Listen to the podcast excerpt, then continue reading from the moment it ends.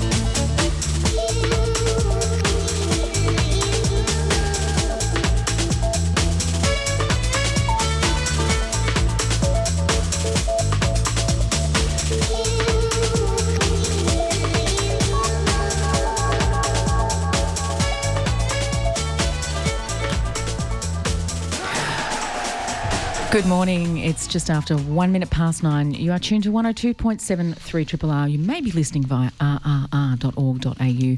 Time for this week's edition of Radio Marinara. We are the program about all things wet and salty. My name is Bron Burton. I'm Dr. Surf. How are you, Dr. Surf? I'm good. Good. Nice to have you here. It's a lovely, lovely day. It is. There was hardly anyone on the road this morning. Because everyone thinks it's still eight o'clock or oh, good luck to them. six when you would have I've been, leaving, maybe. My weird middle-aged brain's been on daylight savings for about a month, right. and apart from the fact that I've been getting up early to go for a surf, so it's no big deal for me. Yeah, right. I've been going to bed at nine o'clock. There's nothing else to do.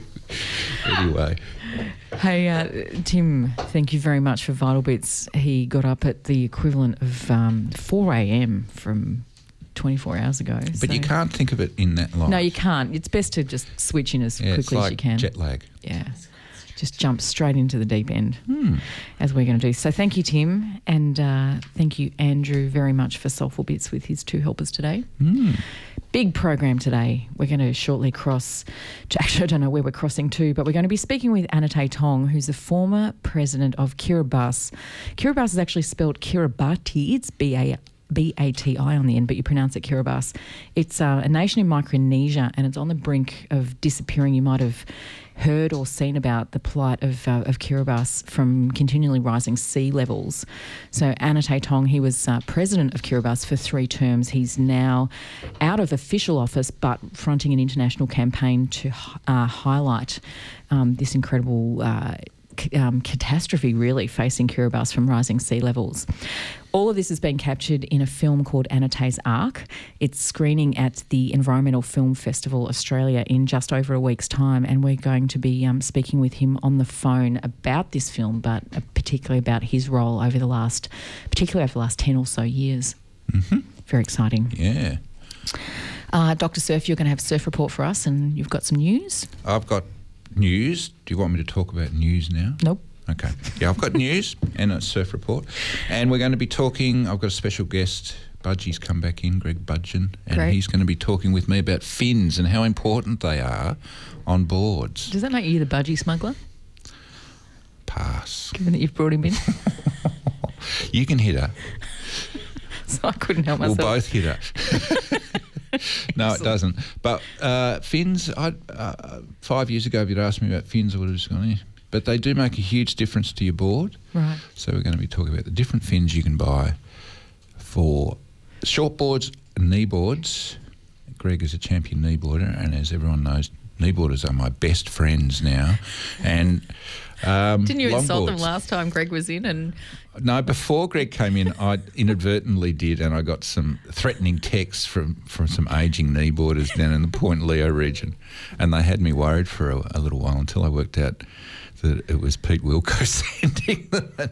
He's a very nice man. Okay. He was just putting it up me. it's hardcore Mm. kneeboarding.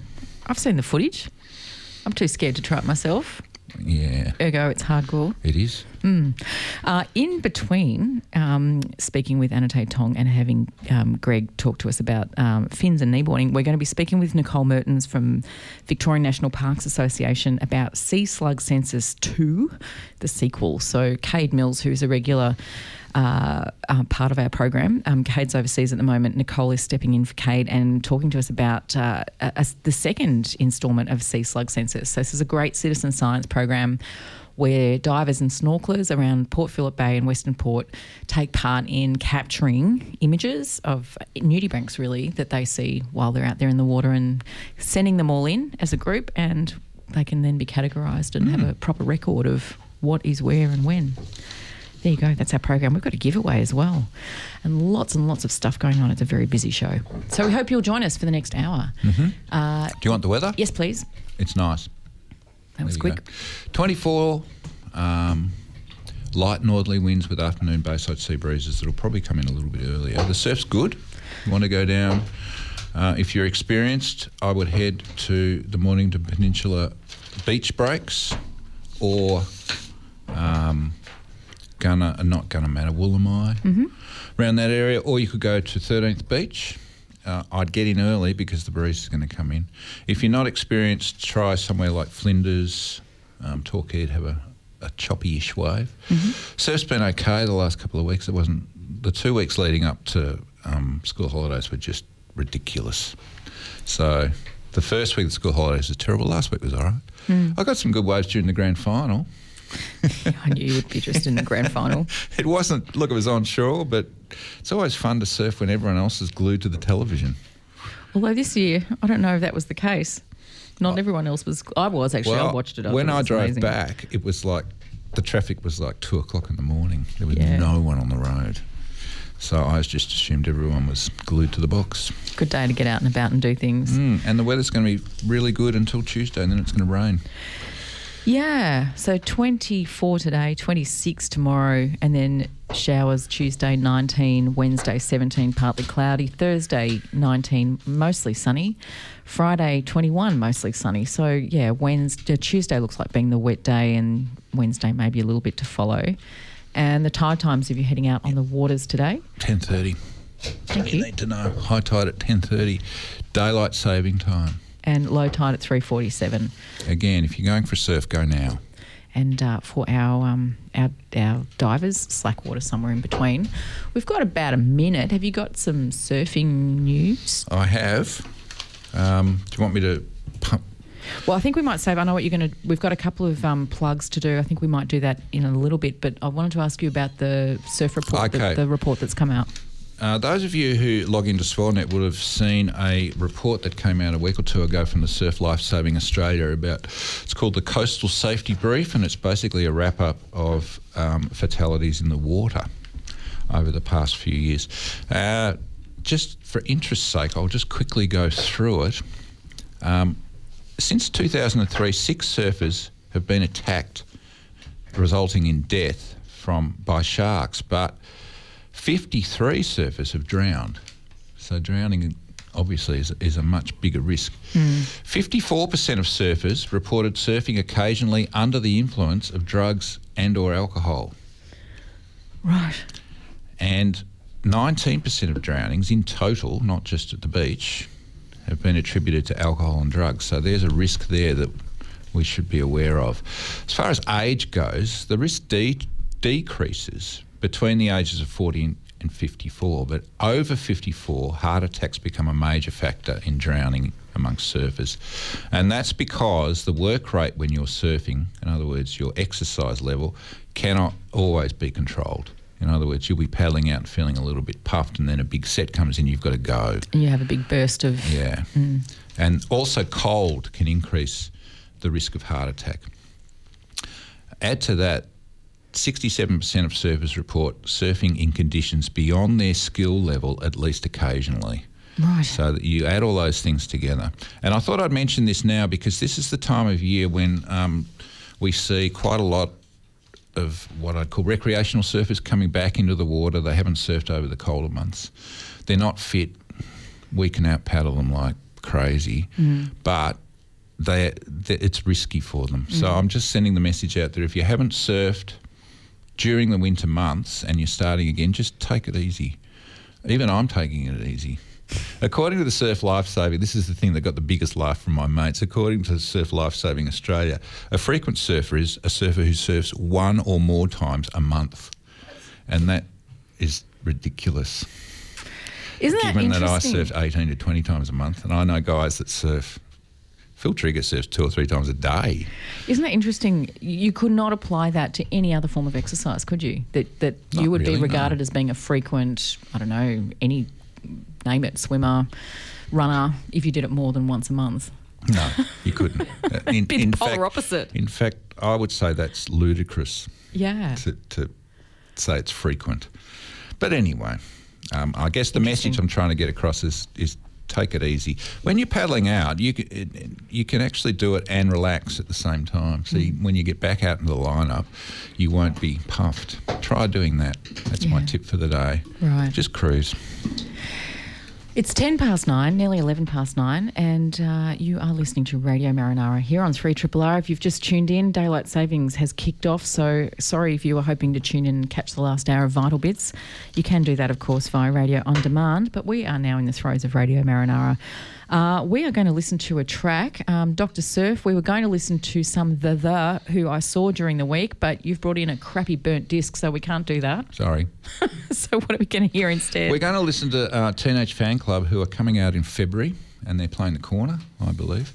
There's a little bit of a story about this track. Um, for and, and I swear it was completely random. This track was on my car stereo as I left work for the last time. So just think about this sad middle-aged man with a huge grin on his face and his hand out the window with the middle finger extended all the way through the car park.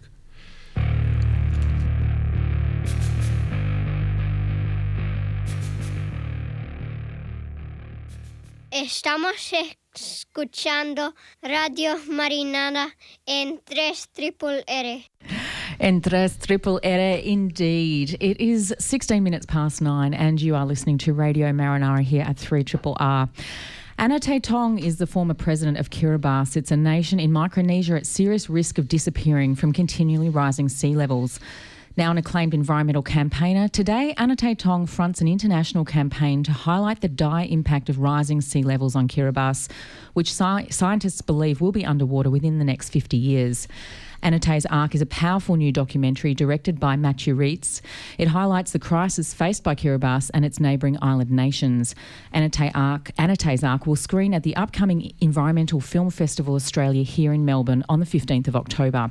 We're now honoured to speak with Anote Tong about his extraordinary film, the dire predictions of the impact of climate change on Kiribati, and his monumental campaign efforts to drive meaningful change in action around the world. Anote Tong, good morning. Welcome to Triple R and to Radio Marinara. Uh, good morning, and thank you for giving me this opportunity to uh, speak and uh, hopefully convey a message.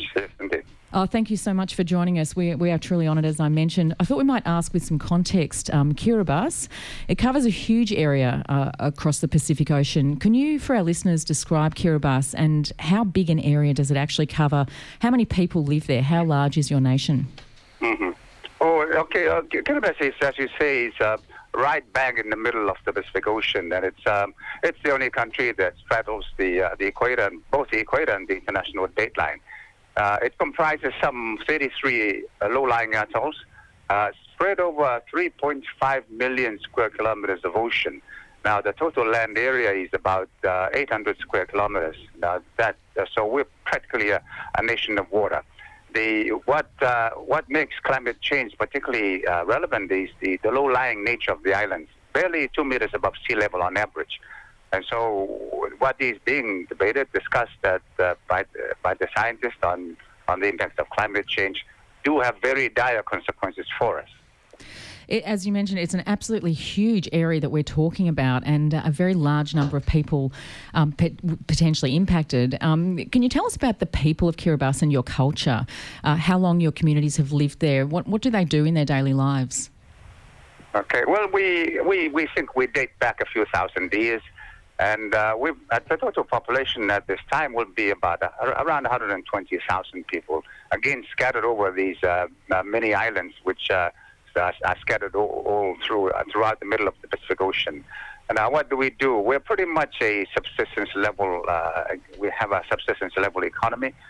this is our lifestyle. It's um, it, um, it, it, remains pretty much a traditional society. We continue to um, uh, to exercise, live the way we used to in many ways. We are impacted by what is happening around us. Uh, globalization is, of course, by, by its very uh, definition, is a global uh, impact. And so that is changing the life. But uh, I think beneath it all, the sense of value that we've always had continues to remain. And this is, um, you know, we, we, we continue to be to live in communities and villages, and uh, there are rules within those uh, communities which continue to exist until today, sometimes in conflict with the, uh, the modern uh, constitutional and legal uh, instruments that are now part of our daily life. So that is something that um, it, it, it makes our culture very unique, and it makes it so important that we try to preserve it. Yes, and I asked that question because I, I saw Anote's ask arc last night and really wanted to um, to get your perspective on that. It really comes out in the film. It's an extraordinarily beautiful. It's often a frightening film, which I think is really the point. point, and it really reaches to the heart of the matter. How um, the people of Kiribati are already being affected in their daily lives from the impact of climate change, uh, and and your words as this comes out in the film, your people are on the front line of climate change. These impacts aren't a theoretical model of the future; they're happening right now, aren't they? Uh, that's true, and. Um the film is about the message that I've been trying to communicate, the, um, the advocacy work that I've been doing at the international arena, trying to communicate that uh, climate change is not just a theory, it's, it's actually something that we are feeling. Uh, I am quite, quite often asked by people, you know, so do you, do you see the sea level rise? And of course we don't. But what we do see is the, uh, the, the, the, impacts of what's happening to the, the different communities. Uh, we have communities who have had to leave their village because the, the land is no longer there. It's been taken up by the sea. And, and also a lot of other communities are facing hardships now because of the, the seawater uh, contaminating the freshwater lands, which is the source of drinking and potable water. Now, th- that is the one side of the story uh, about communicating the message. The other side of the story, uh, which runs parallel, was the, what, what people are actually trying to do, or actually doing in response to that. And so you had the story of the young the young lady who, who relocated to New Zealand, now living in New Zealand and with her family. And so that it, it in that sense the, the story speaks very much for itself. And I think uh, I'm, I've seen it myself a number of times, and I think it's a very uh, it encapsulates in in, a, in very powerfully the kind of message that I've been trying uh, to communicate over the, the decade and a half. That's right. It really does um, cut to the chase. It gets to the matter of how people are being impacted, and there are some really um, there are scenes with um, some people sandbagging and trying to build um, trying to build sea walls, but then it, you only it only takes one big storm and and uh, and a lot of that water then comes over and people's houses are being flooded. So it's that personal impact of climate change. The other thing that I think the film does really beautifully is sort of touches to the politics of climate change at a global level. And I wanted to ask you about the lack of action and sense of urgency by so many governments, including our own here in Australia, and we're very conscious of that. Uh, how, how much of that is because the problem's just regarded as theoretical and not taken seriously? You know, I, I think there's a, there's a great degree of denial by people because they they don't believe that it matters to them, that it's not relevant to them at this point in time. And it they may be correct because we, we've got to view climate change with a sense of vision into the future. And I think uh, a great number of people lack this, uh, the vision into the future. And uh, I think the most guilty of those are our own political leaders because um, quite, I always make the statement that uh, uh, political leaders don't always uh, think about the, uh, the what all they think about is the next four years, the next election, and they they do not think about the next generation. And I think that is the sad part. And uh, I've seen changes in the time that I've been involved in what happened in the United States with President Obama, and then there was the sudden change with the new administration. Uh, over time, New Zealand has been changing governments. Australia is now in the stage where it's struggling with its own uh, uh, position regarding the Paris Agreement. So that is very unfortunate because we continue to view climate change through a political lens, and that is a huge, huge mistake because climate change will continue to happen, whatever government is in power at any one time. And I think what is very important is uh, not so much the government in power, but what the government in power does to mitigate or to exacerbate the problem. And I think it, I think the serious challenge uh, that I've always posed is that climate change. I believe is the greatest moral challenge for for humanity because uh, you've got to understand that you people in Australia, whatever you do, will have impact for us here in our part of the world. And the question is, knowing what we know today from the science, what are we going to do about it? What is Australia, the Australian people, forget the politicians, what do the Australian uh, want to do about it? Yes, and that um, that's a message that uh, really comes through strongly in the film as well. And I'll talk briefly about the Environmental Film Festival Australia shortly because uh, you're actually going to be coming out for uh, for a forum with that, and and I gather a question and answer session um, at the end of the screening of the film. Um, just before we move on to that, I just wanted to ask about your time as president of Kiribati. So you're in that position for three terms, and while it's it's difficult uh, to talk about the lack of action, I just just wanted to ask you about the, from your perspective, when you were speaking with other world leaders of the UN and talking about what was happening to your nation, what kind of response did you get from them at a personal level? Did you get a personal All response from them? Yes, I did, and uh, I think the, the, the, the, response that I started initially when I started talking about it in the, the mid uh, uh early 2000, 2004 and onwards was nothing. Nobody listened. Nobody really cared what what about climate change the focus was uh, on uh, um, uh, terrorism. Okay, so nobody cared, really cared. But later on, the momentum started picking up, and I but I kept plugging away, hoping and hoping that at some point in time, other leaders would listen. And of course, we, we all remember what happened in Copenhagen, the, the dismal failure that that was. And but I think in in a way, what happened in Copenhagen woke people up to the fact that we are neglecting something which is absolutely vital for the, the future of the planet. And I think the, since then things started changing. I remember I met some leaders who, who, who whose representative uh, spoke with a different tone in Copenhagen, but uh, the leaders came back, and I think they realized that this is a global issue, and it has implications for relations with other countries. And so there was an, an, a gradual change until now in 2012, and of course in 2015, we had that uh, historic agreement, which agreement is, may not be as solid as we thought it was in 2015. So there continues to be that politics. Mm. But I think what is so gratifying is there is a, a, a, a build-up in momentum. People are talking about it. Other leaders are finding it. I, I, I used to be a lone voice. Now that is no longer the case, and I, I enjoy sitting back and listening to other leaders take the ball and run with it. And you're going to have a, a, very captive audience when you come here to Melbourne in uh, in a week's time. Um, the film we're speaking with Anote Tong about Anote's Ark, and it screened at Sundance Film Festival early this year. How was it received there? I, I think I've been to several of the screenings in um, at Sundance in in, uh, in Canada, in Europe, and uh, I must say that the, the the response has been overwhelming. Uh, I've had people come up to speak to me after the screening, after the questions and answers, and say, "No, I didn't. I never knew this was the case. Now that I know, I, I will do everything that I can about it." So, getting the message across is, is absolutely vital, and uh, hopefully the film will do that, and hopefully people uh, will come and see it to just to to see what, what the story what the story is all about. And hopefully, it will change their mind if that is. Um, uh, if, if, they really haven't given a lot of thought to it. Do you know if um, people in Kiribati have been able to see the finished film, and what was their reaction when they did? I, uh, well, that's a that's a totally different story. It's not been screened here yet because it's still being um, oh, uh, translated. But it, uh, the screening that's um, already been done is to a very small uh, pockets of communities. But I think for them, it's not new. It's part of their daily life, and this is what they do. This is what they, they live with. And of course, um, again, it's about uh, being able to see into the future.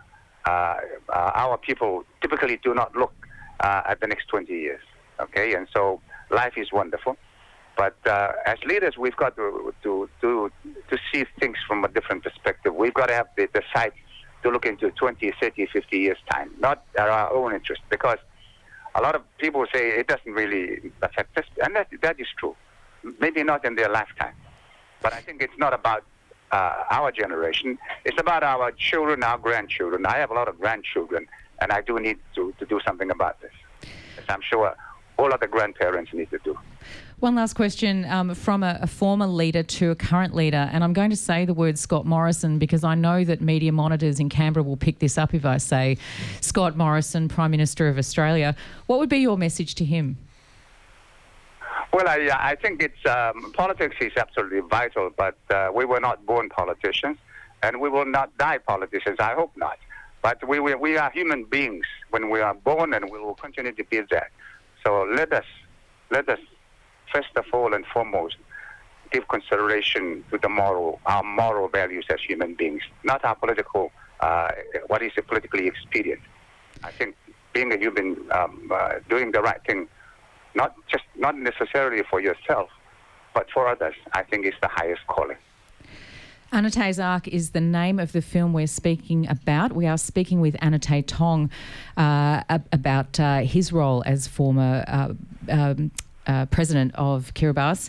The film Anote's Ark is screening as part of the Environmental Film Festival Australia on Monday, 15th of October, so just over a week's time, 6:15 p.m. till 8:30 p.m. at ACMI in Federation Square, and there will be a question and answer session uh, after the screening, and we will put a link to uh, the screening of this film on our own Facebook page and on our Triple R website as well. Anote Tong, thank you so much for speaking with us this morning. Uh, it's been absolutely wonderful and and um, all the very best. And hope you have a great time when you come to Melbourne. Uh, thank you, and I, I, thank you for giving me this opportunity. I look forward to speaking in, in, in Australia. Thank you. Thank you. Bye for now. Okay, bye. Anna Tong there. Hi, this is Tim Whitten. If you want to know what's going on in the ocean, tune into Radio Marinara on 102.7 3 Triple R. You know where it is. Thanks, Tim. Thanks, Tim. I think he laughed because he saw me with my shirt off or something. Tim's a waterman. We love Tim. He's a good we, surfer. Yeah. I, I, haven't seen him surf, but I've seen I've seen footage. Mm. I'll take your word for it. We've got a few. Uh, we've got a couple of things to plug. Do you want to go first, Doctor Surf? Yeah, I will. I'm going to plug a fundraiser for the Disabled Surfers Association Mornington Peninsula branch. Um, it's the second DSAMP Champs competition. It's a surf competition which is unlike any other surf competition you've been in. It's a four man team competition where competitors get to ride their own surfboards, but they must dress up in costumes and do stupid things on surfboards. Um, it's on on November the 10th which is the Saturday after Cup Day. It'll be on at Atlas, which is at Pines Beach, Shoreham, starting at about 10 or 11. Uh, a four man team, the charge is $200. We've got some wonderful prizes. When you say four man, I'm assuming women can do four, it too? Four surfer team. That's what I should have said. My apologies. We've got uh, prizes from Bass, Trigger Brothers, Peninsula Speech Pathology Services. We've got lots of wine, lots of beer as prizes. They're Triple R subscribers too, I believe. Yes, Peninsula Speech Pathology Services. Uh, and the prize for the best ride is a Mick Pearce semi gun. Uh, what defines the best ride? Well, that's up to Mel. This is being put on by Malediction Longboarders, mm-hmm. of whom I'm a member, and the judging is all done by their professionally trained judging team. Um, I don't know. I, I, keep well out of the judging so that I'm not accused of bias. But we had it last year on a, April Fool's Day, and it was hilarious. Mm-hmm. So if you're interested in, in coming down, and, and I should say that all winners are drawn out of a hat. So it's got nothing to do with how, how proficient you are at surfing. It's about putting on a costume, paddling out, and just being an idiot and giving everybody a bit of a, a laugh and raising money for a good cause. What kind of um, costumes have appeared in the past? Um, we had uh, Batman, Robin, the Joker, the superheroes. We had the multinational team from Malediction last time, where there was a French uh, the president, Tina, is French, and Tommy is Italian, and so they all dressed up in national costume. Uh, we had surf punks from Trigger Brothers. Uh, we had the hippies, even their dog was dressed up. So, all sorts of things. Fantastic. It's basically you want to wear a costume where when you paddle out, you're not going to drown. So don't don't wear a great big heavy Onesie. thing. Ones, mm. Onesies are probably not a good idea. But even if you just want to wear a silly hat, Yeah. you don't. It's it's just a way of, of lightening the, lo- the the mood. Really, it's not a serious surf competition by any stretch. Yeah, but there's cool. some good prizes. now, registration is there. If you want to register, email me on firstreef60 at gmail.com. So that's F I R S T R E E F 60 at gmail.com. And you would, uh, I'd like to get all registrations in by the 3rd of November. Okay, one week beforehand. Mm-hmm. Great. I'm going to take that flyer from you and I'm going to keep plugging it over the next few weeks. Thank you, Bron. I have something to plug too. This is uh, opening night is this coming Friday, 12th of October. It's the last line of defence, an art exhibition curated by artist Samantha Lurada in collaboration with Sea Shepherd. It's at Besser Space, which is 15 to 25 Keele Street, Collingwood, and it is a uh, it's drawing attention. It's raising money um, for Sea Shepherd to protect the Great Barrier Reef and Australian marine parks. So, it looks like a, a really wonderful uh, selection of uh, of artwork. There's also an auction which is going to be open Australia wide, launching online um, 7 p.m. on Friday 12th, uh, but it goes until the 27th of October. So you've got a few weeks to to be part of this. Uh, so uh, I will put a link to this on our Facebook page as well. I've got a few uh, Facebook links I need to catch up on, so I will be doing that this afternoon. Uh, all right, it's 9.36. You're listening to Radio Marinara here on 3 Triple R. We can listen to some music in a sec and then get Nicole Mertens in from the VNPA. While we do that, we have a giveaway, and this is next Sunday, 14th of October. Very exciting. Radiotherapy. If you've ever wanted to kind of see what uh, our crazy, wacky doctors, no, they're not crazy and wacky, they're wonderful people, um, what they actually look like, um, they are going to be doing a live to air from right here at Triple R in the performance space. Doors open at 9.30, while we'll be going to air and uh, starts at 10 a.m. sharp. So, to coincide with Mental Health Month this October, our radiotherapy program will be broadcasting live, hosted by Dr. Doolittle, Malpractice, Dr. Autonomy, and Panel Beater. Going to be joined by two very special guests Jill Stark, award winning journalist and best selling author of High Sobriety and Happy Never After, and Nelly Thomas, former comedian, author, and MC, her passion being physical, social, emotional, and community health and well-being. If you want to get along to that, you need to re- register, and to do that, you need to give us a call. You can do that right now, nine three double eight one zero two seven. You need to be a Triple R subscriber. Ken is in the green room. He will take your calls, and uh, we hope to see you here next Sunday for a live to air for radiotherapy. All right, nine thirty seven, and Dr. Surf. What are we going to listen to now? Um, we're going to listen to a little bit of Massive Attack. And did you know, Bron, that one of the members of Massive Attack is Banksy? No, Well, that's what I heard on the internet. No, seriously. He looks like Banksy. I just fell right into that. And, and what, what are we listening to? We to? listened to a single they, they did with um, Hope Sandoval Right. called The Spoils.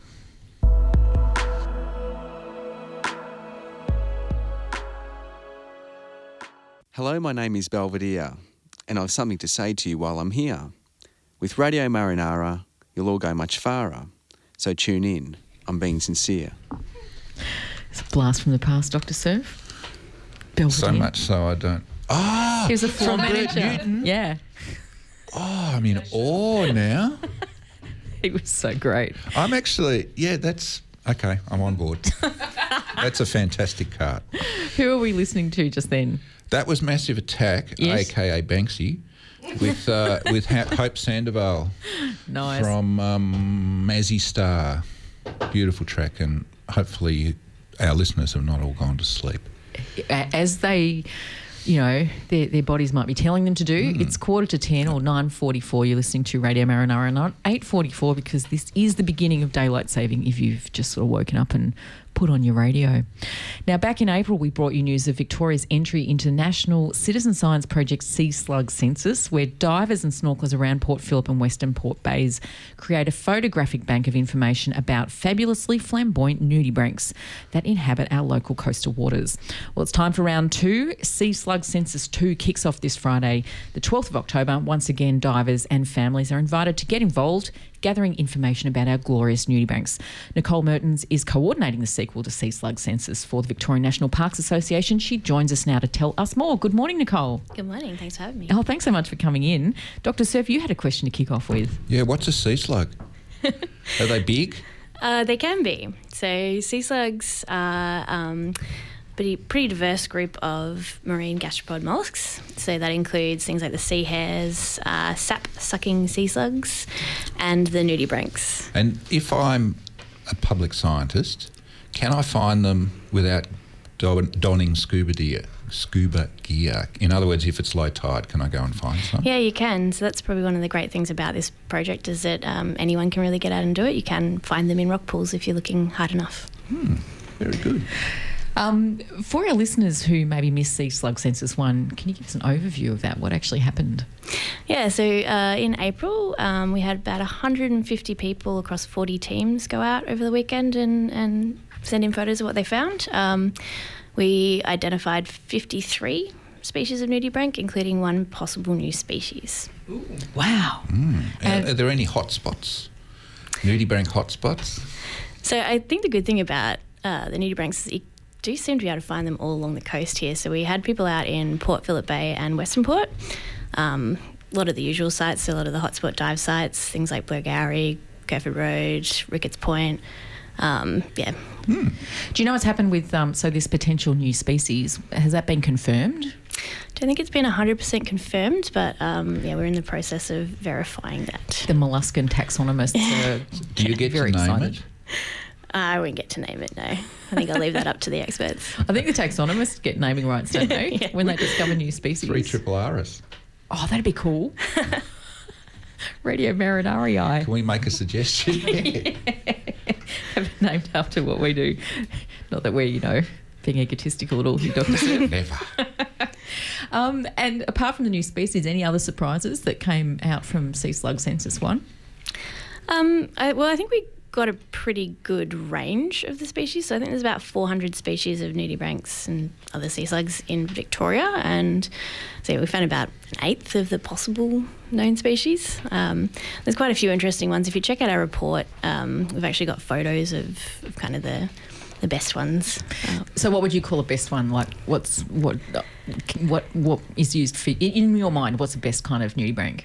Oh, it's it's got to be something that's really colourful. Obviously, that's what draws a lot of people in. Um, and we we tend to think so. We call all of the sea slugs nudibranchs often, but it, nudibranchs are actually just a subset of the sea slugs. But I guess they're the ones that come to mind because they're the really bright, colourful ones. They've got the big gills that are exposed, so they kind of have these weird, colourful, frilly hats, and Yeah. they're But very, they're very quite cool. small, aren't they, those ones? About the size of a 20 cent piece. Yeah, it? so a lot of them can yeah. be only a couple of centimetres. Um, you can get some um, up to 20, 30. I think the largest sea slug ever recorded was just under a metre.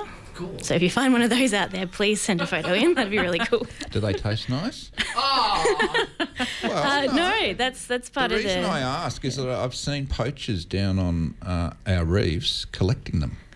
Oh, for Aquaria. Po- possibly for aquaria, Okay. yeah. So they, because um, one of the cool things about the sea slugs is that they can actually, uh, I guess, assimilate the food that they eat. So a lot of the defense mechanisms within the food, things like hard structures in sponges, um, stinging cells from like hydroids, like anemones. Um, and the sap sucking sea, slugs actually suck the chloroplasts, the photosynthetic cells, out of the algae that they eat so they can be solar powered. Uh, none of those things, I think, actually make them good eating. Um, and we don't really know what eats them. That's the thing, we don't know a lot about them at all, which is why this project's really cool. Ah, so I was wondering why they were collecting them. Do they do it for aquaria? Yeah, I guess they would be quite a quite a prized possession in Okay. aquaria. And they do tend to stand out, particularly in, in waters where, say, maybe the algal cover is quite on the dull side, and suddenly you get this incredibly bright nudibranch or, or, or sea slug. I should say. I've got to stop calling. Them. Oh, thank you, It, Nicole. it, it's a pretty common term. I think it's, it's you know it's pretty interchangeable at this point. But the, uh, the the experts might get a bit cross at this. oh, yeah, no, I don't want to upset the experts, but they really do stand out, don't they? A lot of the time. yeah. Yeah. Um, okay, so what are you looking for for sea slug census two? Any particular spots that you are keen to cover that maybe didn't get covered last time? No, we, we just want, if people are out and about um, at their favourite spot or if they're, they're going to go down to the coast for the day, we just want them to send in photos if they find them. So um, I guess the first time round we were looking at really a, a baseline of what's out there. Um, this is a project that we're hoping to continue for many years because it's really the ongoing results that we're looking at and we're looking at things like changes in species distribution and abundance and locations. And the dive clubs and shops and so on, they're all on board, aren't they? Because everyone loves sea slugs. It's they seem to. I don't. I haven't come across a single person yet who doesn't have this immediate kind of ah response when they they see an image of a sea slug. For sure, yeah. So it's um, I mean, they're kind of the poster child for, for a citizen science project because yeah, everyone loves them. Um, they're they're fantastic to look at. They're pretty mysterious. We, we just don't know much about their ecology and biology. Um, and yeah, they're pretty easy to get out there and find. It's always such a treat when you come across them. Uh, so, what sort of information do you need to have when people send in an image to you? And we'll get we'll mention the details of where they send it in a minute. But Yeah, so um, what we were looking for is obviously the, the name of the person who's taken the photo, uh, the location. Um, this time around, we, we probably want a date. Um, and if you know the species that you're looking at, you think you know it, um, for sure include that as well. Great. You had some uh, pretty spectacular merch for sale back in April. Are the t-shirts and the stickers still available? There are still some t-shirts. Um, we're, we're just going to sort out on that one. Um, so do check out our website. Um, and I do have some stickers as well. I'll be making sure that, that they're out there for you guys to stick on your boxes and cars and whatnot. Nerita's paneling for us today. I think she's saying what are on the t-shirts. Yes, she is. Excellent. You're allowed to speak, Nerita. No, she doesn't want to. Okay, fair enough. Um, yes. So, can you describe the t-shirt? Yeah, so um, the t-shirt just features one of, I guess, the more iconic nudibranchs. That's Verco's nudibranch. He's a bright yellow one with blue spots, and you've probably seen photos of him, or you might have been lucky enough to see him out there as well. I have. In fact, I've made a cupcake in honour of the Verco's nudie Out, prank. out of the nudie branch. No. I told you they were nice. um, okay, so details, Nicole, for people who want to take part, where can they go for more information? How do they get in touch with you? Um, yeah, so I guess first um, first protocol is the website, the NPA website. Um, if you look up just Sea Slug Census Victoria, you'll find us, um, and that's got all the information about what to do when you found a sea slug, where to send the photos, um, and yeah, general details of when we'll get back to you about it, as well as the report from um, April as well. Okay, fantastic. Thanks so much for coming in. It's It's been an absolute pleasure. Yeah, I want one of those T-shirts too. The stickers are really cool too. I will too. buy them. I'm not asking. We'll put all of that on our website. Okay, thank you so much. Thank you. Hi, this is Wayne Lynch, and you're listening to Radio Marinara on 3 Triple R. now there's a man who knows his fins. Okay, very quickly, we're going to have a rundown. I'll call this Fins 101. And five years ago, if you talked to me about whether fins were important on a board, I would go, eh. But I have found personally that I have they make a huge difference. So I thought I'd bring in an expert on fins, my friend Greg.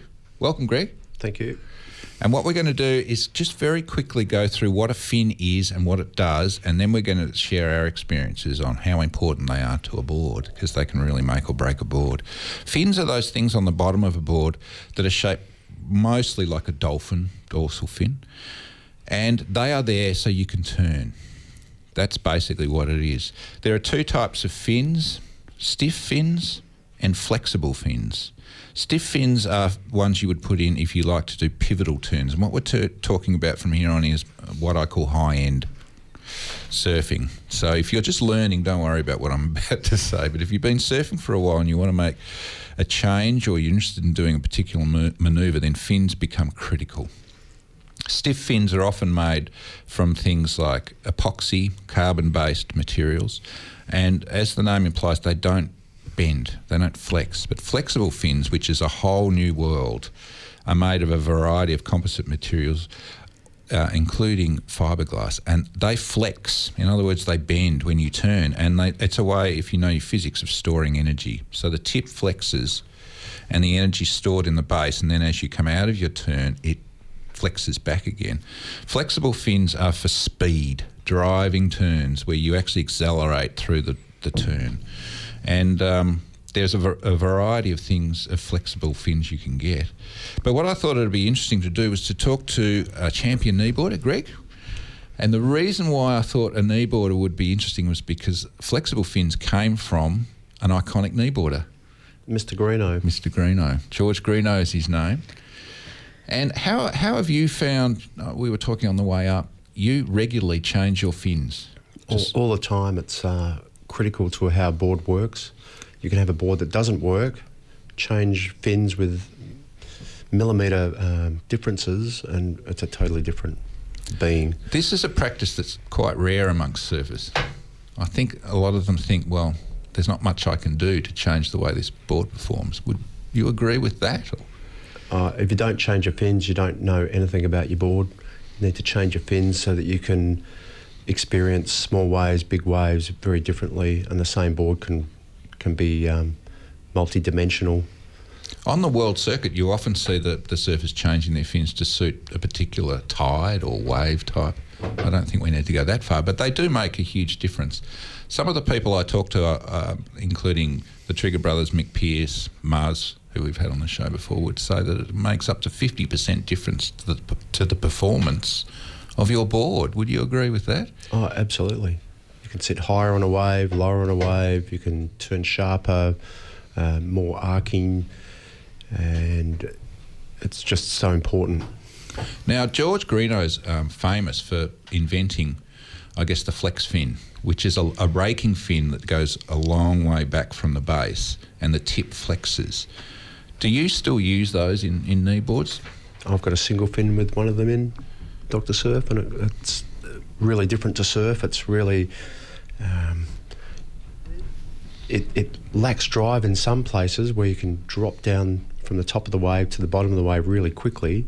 Then the fin engages, and then you get get your drive with your, your drive out of the, the flex. Yeah, I think that's the the the um, the basic difference. And I surf boards with flexible sing, um, middle fins, and what I've been doing with Mick is is trying to work out a board that could do what we call the mythical 40 metre bottom turn, where you just arc it round, but you accelerate all the way through. And that's what flexible fins are about. Whereas if you're, let's say for example, you're in a competition and you want to do a lot of manoeuvres, that fin may not suit. You would go for a, a stiffer fin, is that right? Um, depends on the waves. It's if it's if it's a a carving wave or a, or a sucking tubing wave where where takeoff's critical, you've got to change your fins accordingly. Mm. And that's how you would decide. Nerida's given us a question here. How do you know which fins to try or use? You would. How would you go? It's, it's just that? just through education. You you you give a fin a chance. You ride a board for a month like that. You get used to it. Then you change the fins. Then you know from the variety of fins you use that mm. one fin can do something better than the other fin, and you evolve and adapt. Yeah, as an example, if you if you rock up at the beach like on Thursday morning and it's double overhead, you want a stiff fin, quite deep, that's going to hold in on a big wave. But if, on the other hand, if you go down and it's about two foot, you could go for a little flexy plastic fin, not plastic, uh, composite, so that you can do a, a, lot more turns. So it's it's horses for courses, I guess. And, and size is important, as, in the big waves, fin? Yeah. depth, depth of the fin. So bigger waves, bigger fins, smaller waves, smaller fin. Now another question: Can you shape your own fins? You do. Absolutely. Uh, there's a brand called FCS, and they have a, a six millimeter plug you, you stick your fin in, and you can buy some chopping boards that are about five dollars, and you can make three to five fins out of it. And, and uh, so you get really cheap as opposed to hundred dollar fins. You can Yeah, or you can go the other way, and, and I know um, not many surf uh, shapers will make fins anymore. You can get them online. There's a there's a website in Hawaii called Hanalei. They make them. Why won't, if, why if won't you want to shapers make, make them their own yourself, fins? they're very labour intensive. You've got to lay up 30 or more layers of six ounce glass. Then you've got to get a jigsaw and cut out the shape, and then you've got to foil it, and that's a whole new show. How And do you foil a fin, which is, in other words, the shape from top to bottom and from back to front. it changes. Right. So we won't go into that today. You're just missing too many waves while you're doing that. Yeah, but you, or you can go to the shop and buy an FCS fin or whatever else fin. But have a chat to the guy behind the desk, and he'll advise you. If you tell him what you want to do, we can advise you about what fin would suit you. Mm. There you go. Okay. Thanks very much, Greg. Thank you, Dr. For, Sir. for what for Fins 101, we'll have Fins 201 in an upcoming show. Excellent. I'm looking forward to the next instalment. And we'll get you on first next time, Greg. We- We've got some fins we brought in. We thought we might scrape them against the microphone. Really? so- You can do that while we while Nera puts on our outro. Hey, thanks um, to our guest today, to Greg Bugden, to uh, Nicole uh, Mertens from the Victorian National Parks Association, and to Anote Tong. Uh, Anote's Ark um, screening as part of the Environmental Film Festival Australia here in Melbourne in just over a week's time. I uh, promise, with my hand in the air, to put links to all these things on our Facebook page. Had some um, technical difficulties in the last few weeks, but uh, we'll uh, do that this afternoon and catch up on the last few weeks as well. Um, on next week's program, uh, unconfirmed at this stage, hoping to have a special on Indonesia with Madison Stewart talking about work she's been doing with shark conservation. AJ from Dive to You, who's on his way back from Indonesia at the moment doing coral reef restoration work, um, and uh, Andrew Sargent, who is going to be talking about the impact of uh, of tourism on coastal development in Indonesia. Stay tuned for radiotherapy. Uh, they will come through, take you till eleven o'clock. We'll catch you next week. Bye for now. Bye.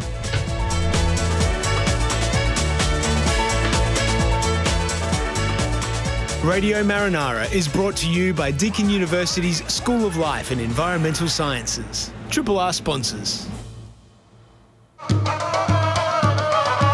This has been a podcast from 3RR 102.7 FM in Melbourne.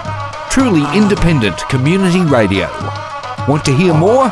Check out our website at rrr.org.au.